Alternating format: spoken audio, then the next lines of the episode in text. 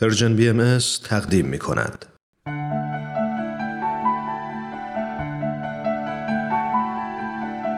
آیه های ملکوت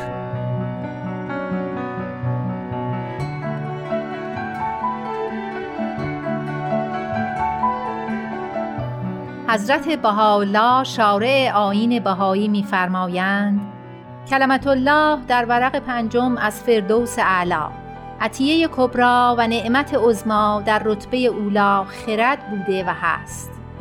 اوست حافظ وجود و معین و ناصر او.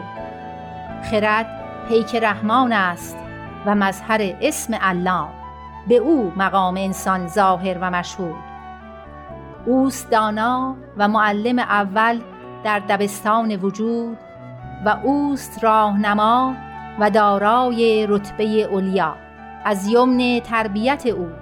عنصر خاک دارای گوهر پاک شد و از افلاک گذشت. اوست خطیب اول در مدینه عدل و در سال نه جهان را به بشارت ظهور منور نمود.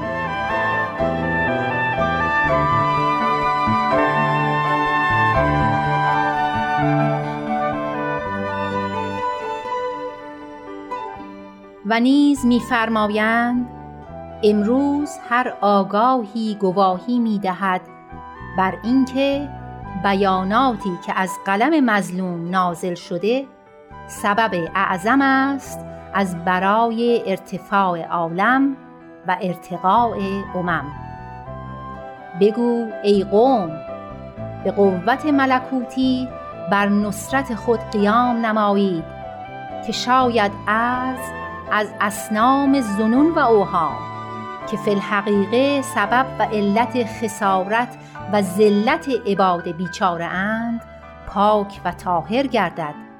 این اصنام حائلند و خلق را از علو و صعود مانع.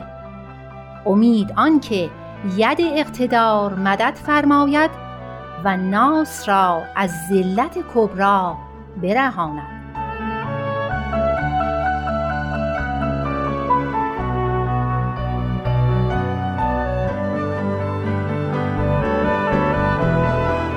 حضرت عبدالبها می‌فرمایند ملاحظه کنید که ادیان مقدسه چه خدمتی به عالم انسانی کرد. دین تورات سبب عزت و بزرگواری و ترقی جمهور اسرائیل گشت. نفسات روح القدس حضرت مسیح چگونه بین اقوام و توائف مختلف متنازع الفت و اتحاد بخشید؟ و قوه قدسی حضرت محمد چگونه سبب اتحاد و اتفاق قبایل و اشاعر مختلفه متقاتله در جزیرت العرب گردید که هزار اشیرت حکم اشیرت واحده یافت و جمیع نزاع و جدال از میان رفت. کل متحدن متفقا در ترقیات مدنی کوشیدند و از ذلت کبرا رهایی یافته به عزت ابدیه رسیدند. آیا هیچ جهت جامعه ای اعظم از این در عالم وجود ممکن است؟ در مقابل این جهت جامعه الهیه جهت جامعه ملیت جهت جامعه وطنیت جهت جامعه سیاست و جهت جامعه افکار و آرا مثل ملعبه سبیان گردد.